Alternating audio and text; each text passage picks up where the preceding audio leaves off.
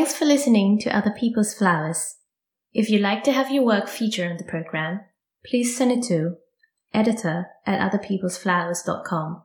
We hope you enjoyed this episode.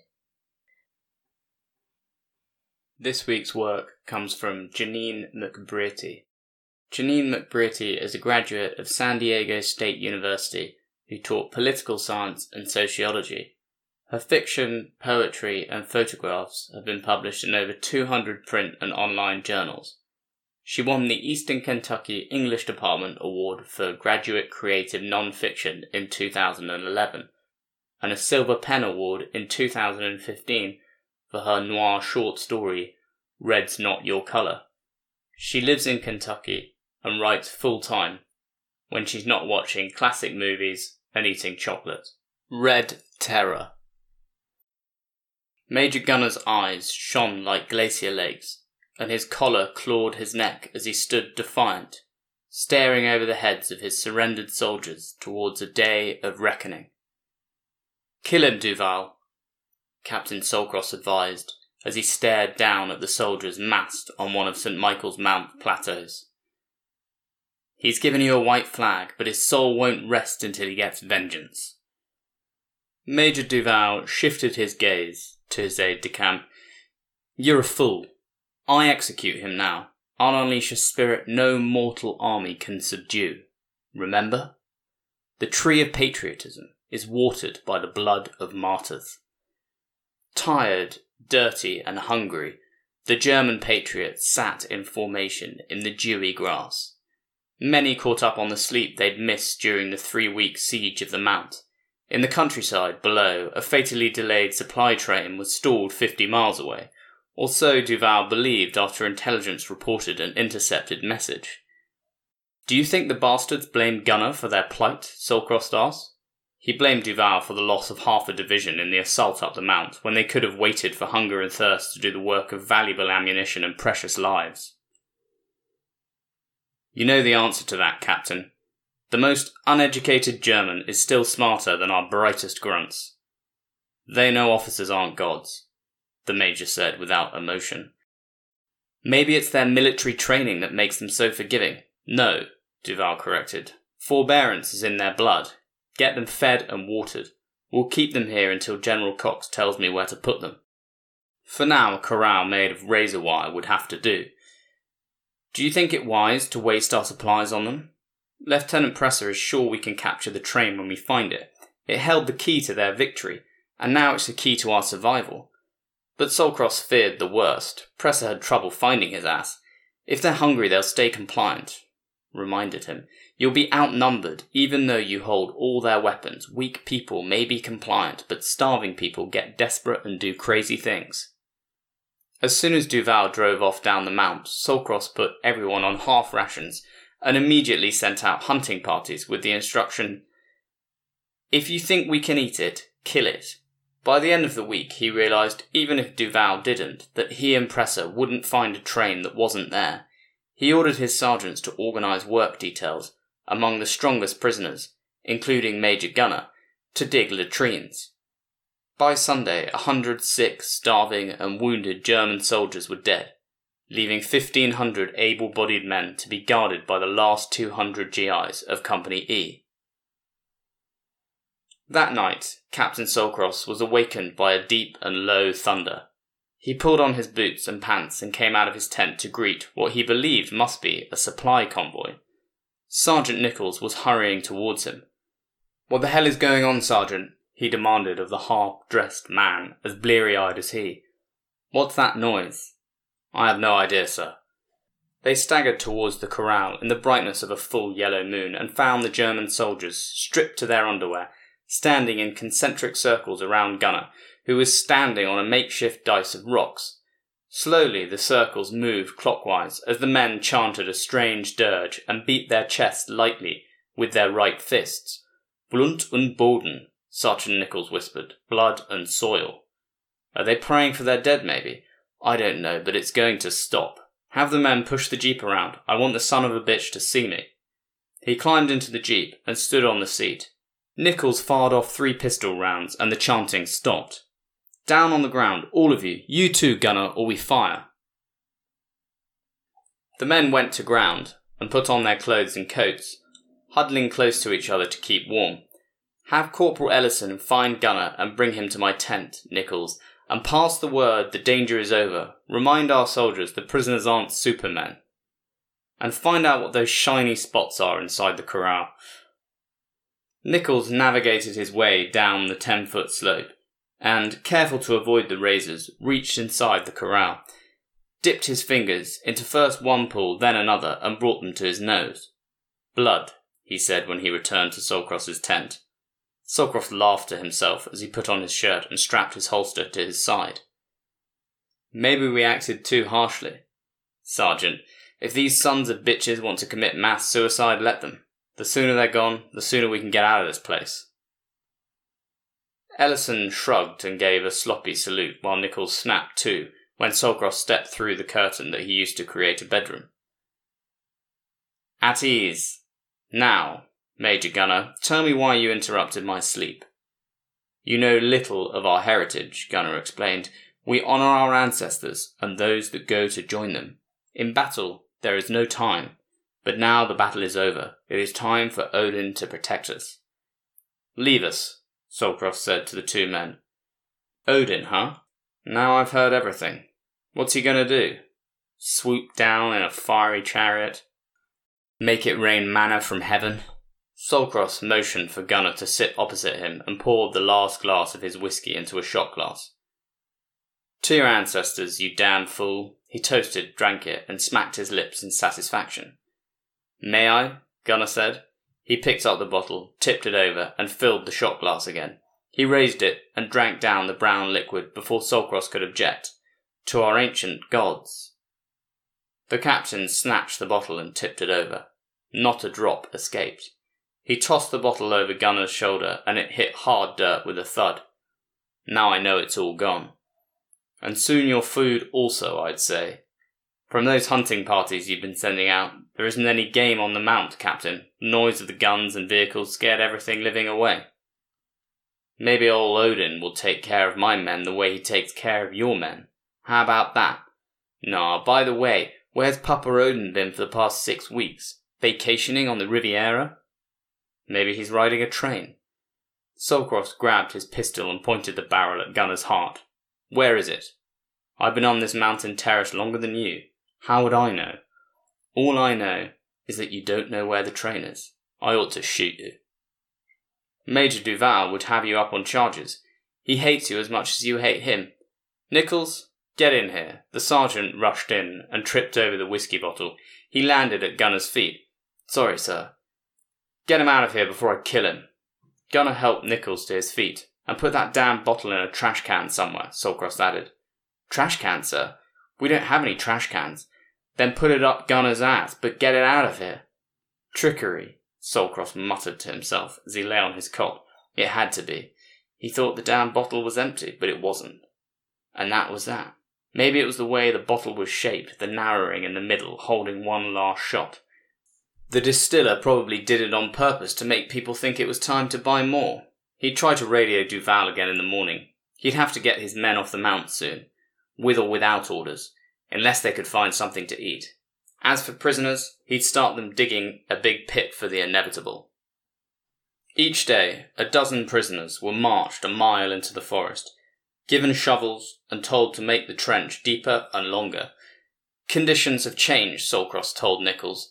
Use the weak also. The more who die from work, the fewer bullets we'll need to use. We've got to have enough to finish the job unless we want to kill them by hand. Duval hasn't given an order like that, has he? Not yet, but he will, Solcross assured him. I don't believe that. On the other hand, the men can't wait to be evacuated much longer. They've won the battle and want to bathe and see a movie, at least. What is Duval's order? We're to wait another week. Can we appeal to the Red Cross? Nichols asked. If we could turn the prisoners over to somebody else.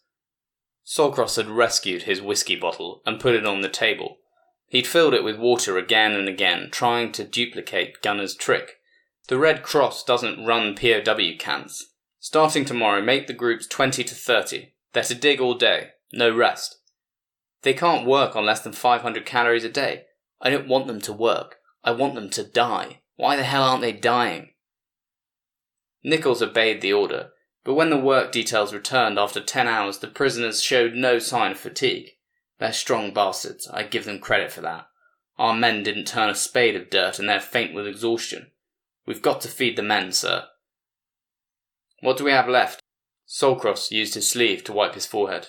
Just talking about food made him sweat. A couple of crates of K rations, a meal a day per man, and they can last another three days if we don't feed the prisoners. Nichols was always thorough. Damn it. Solcross landed a fist on the table. How can these Germans hang on? We're almost dead and they look like they're getting stronger. Like they're drinking our strength through invisible straws. Gunner's right. There's no game to eat. All we have is a well and a stream with no fish in it. Where the hell did everything go? Nichols sank into a chair. I don't know. I don't know anything except my guts hurt. Maybe we should ask Gunner what he'd do. He grew up here. He'd know where to find food. Make pine needle soup, maybe. Become his prisoners, you mean? Solcross said sullenly. Maybe that wouldn't be such a bad thing. Let him and Odin take care of us.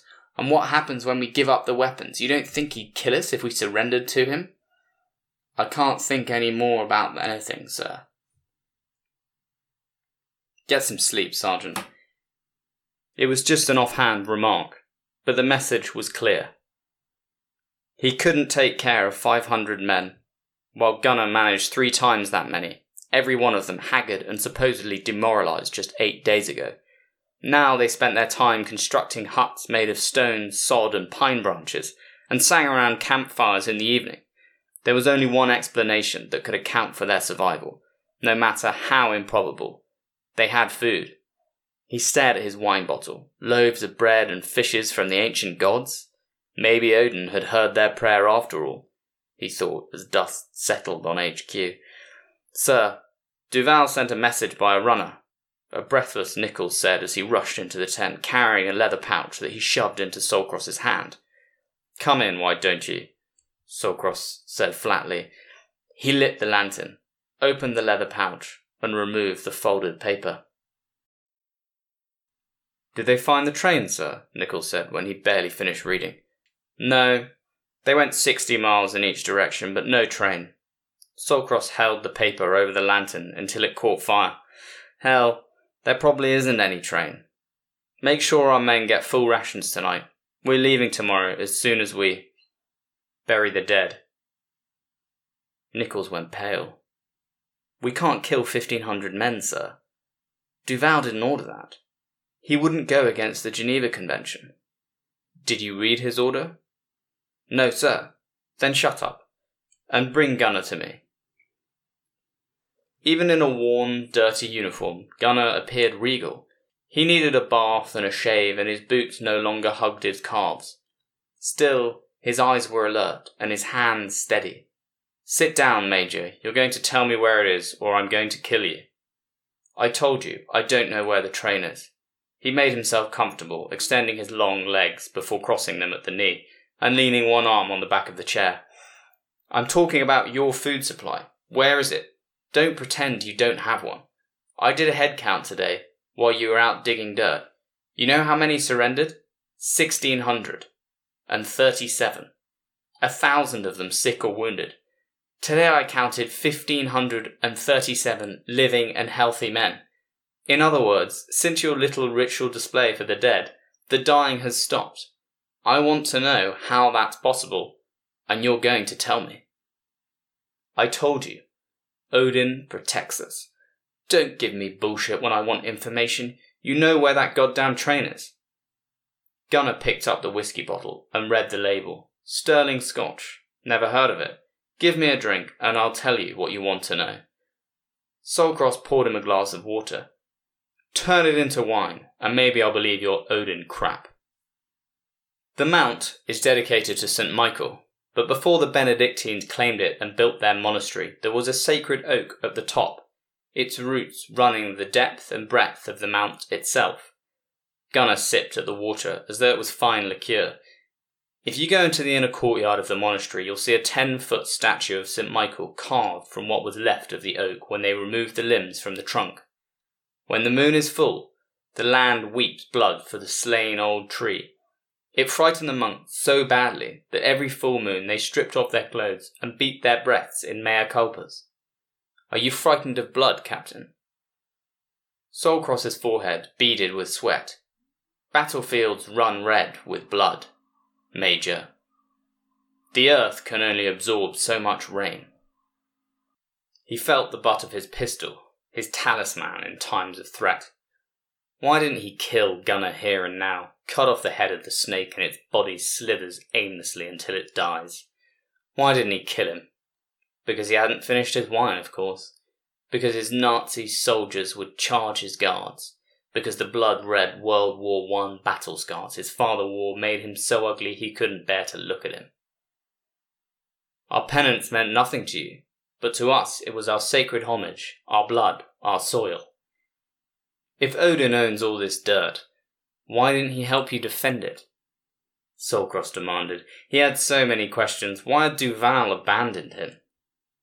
Did he intend for his impetuous captain to commit a war crime to absolve himself? Duval said they hadn't found the train, but maybe it was a lie. Did he want the Germans to slaughter them to cover up his mistake in the assault? Should he call his wife in Jersey City? Odin has protected us. He put us under the command of a fool. You counted us, Captain. But have you counted your own men? Saltcross felt a shard of pain pierce his head. He hadn't driven the perimeter of the corral because he was short on gasoline and he was too weak to walk it. It was the same for Nichols, only he hadn't had the dry heaves for the past four days. Was it the water? Maybe the hunting parties had found game and ate it before their return, if they returned at all. Can thoughts swim like frightened fish? Are you accusing my men of desertion, Major? Certainly not. I'm accusing them of wisdom. It's a valuable commodity. Odin revered it so much, he traded an eye for it. Gunnar put his hand to his left eye and popped out a glistening glass orb. He held out his palm for Saltcross to see. Get that disgusting thing away from me, the captain muttered. Tell me about the food. Gunnar replaced his eye. We eat the dead. The four words congealed into a lead weight, dropping through the air with a rush of the wind surging from his lungs. You lie, Saltcross whispered. It's impossible. Is it? Do you know you're bivouacked on a cemetery? All the terraces surrounding the mount are filled with corpses. We buried our battle lead here, thousands of them, like seeds in our blood and our soil. The harvest yielded what we needed to survive. Saltcross grabbed the basin he kept next to his cot and retched. Allied propaganda warned about the evil of the enemy. Rape, torture, mercilessness. Why not cannibalism? He read something somewhere about the gnashing of teeth. He aimed his pistol again, this time at Gunner's head. Nichols, get in here. The sergeant holstered his sidearm when he saw Gunner seated sedately at the table. Yes, sir. We're going to kill every one of these bastards. Duval was right. Starving men do crazy shit. You're not well, sir. I said line up the men. They're marching away from here tonight. But to where? Pretoria, Washington Post? Gunner didn't move. Not even a twitch that evidenced fear. Take what's left of your men, Captain Saltcross. March down the mount, because we outnumber them, and they're in no condition to resist. Protect them from us. Pass the order, Nichols. We're evacuating. Captain, shouldn't we radio Duval and tell him we're coming? We don't want him shooting at us. I can't make radio contact, you imbecile. Get the jeep. You and I are leaving. Now. And leave our guys with the enemy? It's desertion, sir. We can't. We don't have any men. They've eaten them. And if we don't get out of here now, they'll eat us too. Don't you understand? Nichols shot Gunner a desperate glance. It's not true, sir. Our guys are standing guard. Lopez, Johnson, Holclaw, Bannister. They're locked and loaded. Are you sure? Do you know them? Well, not personally, but then give the order to fire. Go ahead. See how many shots you hear. Saltcross held his pot helmet and wine bottle in one hand, his pistol in the other. I'm leaving, Sergeant. Are you coming with me? No, sir, I won't desert the men. Saltcross raised his pistol and fired. Nichols fell at the officer's feet, and Gunner slid off his chair and knelt next to him. He felt for a pulse. Nothing.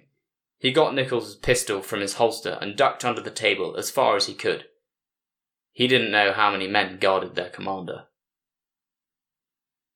As though he was beyond remembering, Saltcross walked out of the tent without a word. Gunner heard the jeep driving off. He slowly rose from the ground and waited, expecting someone to come rushing in. Minutes passed.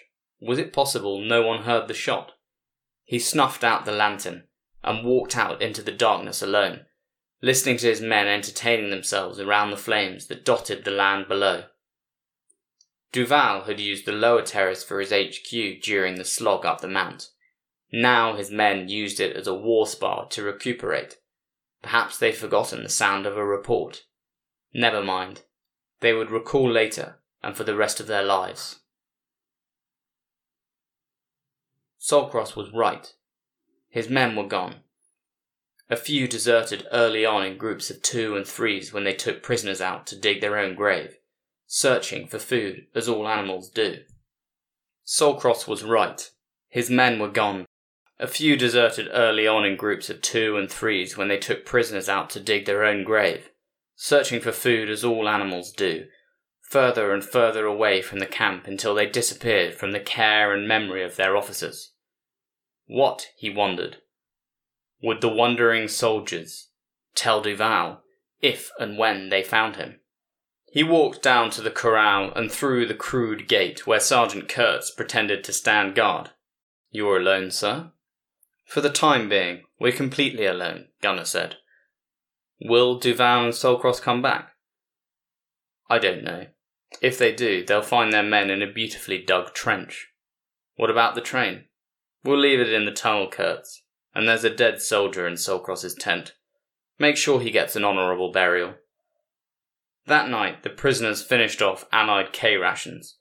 Tomorrow they'd bathe, shave, and walk the mile into the woods where old railroad tracks let an engine and two rail cars deliver ammunition, medicine, and rations to the terminus inside the uncompleted tunnel. But Gunner's soldiers couldn't get to the supplies once the Allies decided to use the southern slope for a staging area. The five man train crew had just enough time to camouflage the tunnel entrance before scrambling up to the monastery before the siege began. The Allies crossed the Rhine by the Remagen Bridge, the engineer had told Gunner, and the Major knew the war was lost. The best he could do now was to return his men to their families to ensure the survival of the race.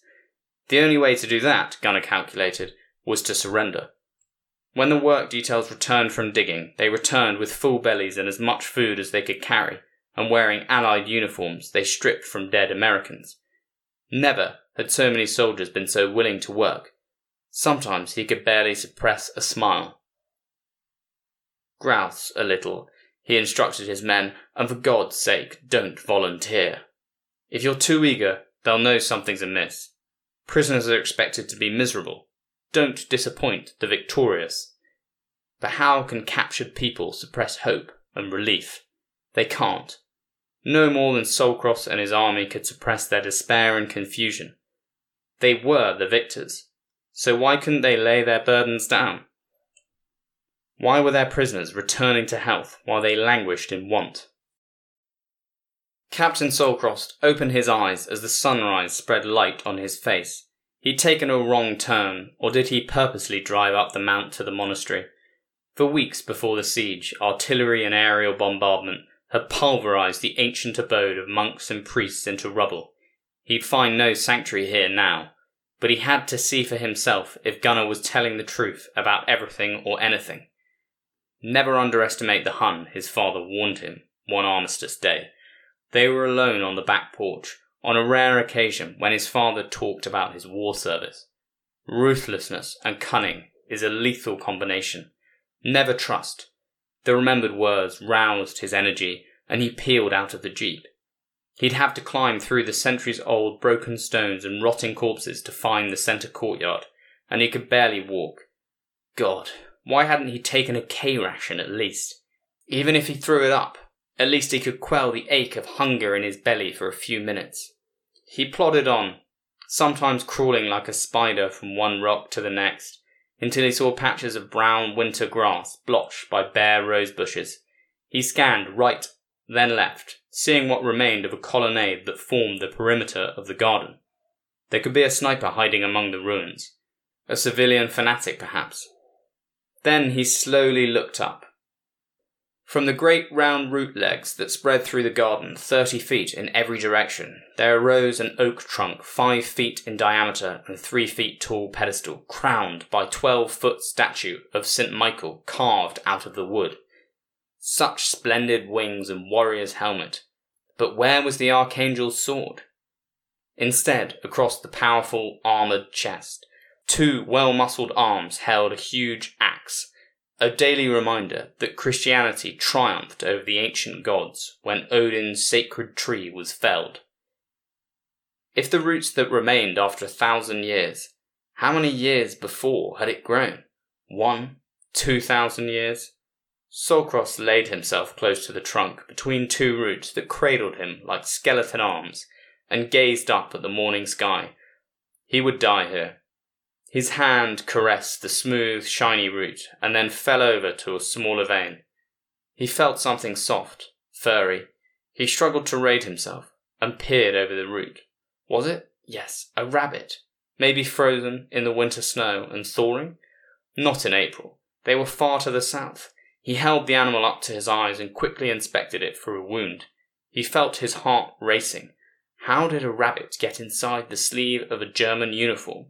What breed of rabbit had no ears and five narrow legs that curved into a fist? He took out his pocket knife, plunged it into the strange beast's shoulder, and dragged it down through the muscled body. He tore off the cloth and sank his teeth into the flesh. Here was meat blood, sinews, fat, and bone.